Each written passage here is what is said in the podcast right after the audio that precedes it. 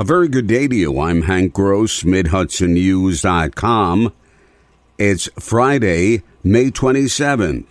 The news today brought to you by the Galleria at Crystal Run. Dutchess County Executive Mark Molinaro announced the county is establishing, supporting, and funding a Veterans Treatment Court with the support of two judges and several agencies.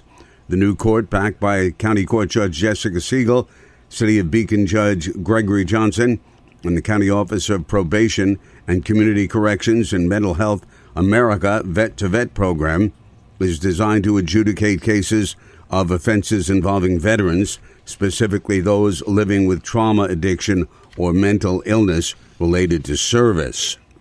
Sane people don't kill other people. People who suffer from mental illness commit murder Saugerties Police Chief Joseph Sinagra says.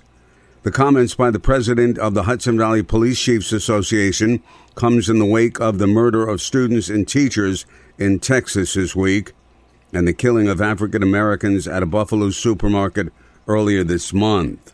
Everybody does have a right to bear arms, but every sane person has a right to bear arms. And what we really need to be screening for and what we need to implement when it comes to our gun laws is number one, waiting periods. There should be a national database. I agree totally with that. Um, and secondly, we really got to take a look at the mental health well being of an individual before we just turn around and give them a license to have a firearm or allow them to go out and purchase a long arm like an AK 47 or a shotgun. Sinagra says the system has failed those with mental illness as more care and treatment must be afforded them. More news right after this. Find over 100 retailers allowing you to spend hours shopping safely at the Galleria at Crystal Run.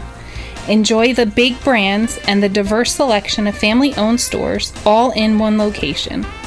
The Galleria at Crystal Run offers dining options for everyone with Fuji 110 Grill, Allen's Mediterranean Grill, and Peru Cuisine. Discover the Mid Hudson Valley's premier shopping, dining, and entertainment destination the Galleria at Crystal Run.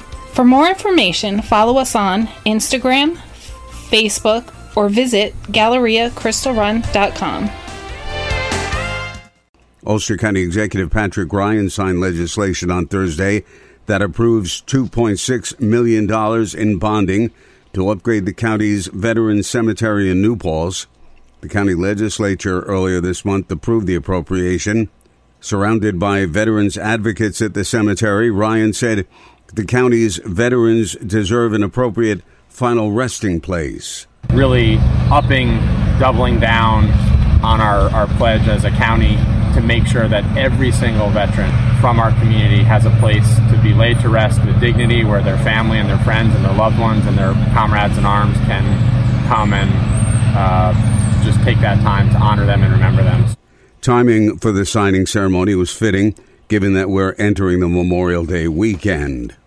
Starting this Saturday, Metro North Railroad will restore weekend and holiday service to and from Breakneck Lodge on the Hudson Line. Metro North President Kathy Rinaldi noted the station has been closed for over two years. The station is the gateway to one of the most popular and iconic hiking destinations in the region.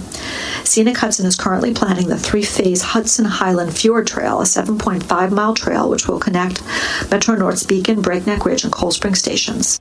There will be six northbound trains in the morning and five southbound trains in the evening, stopping at the station. I'm Hank Gross, MidHudsonNews.com. The news today brought to you by the Galleria at Crystal Run.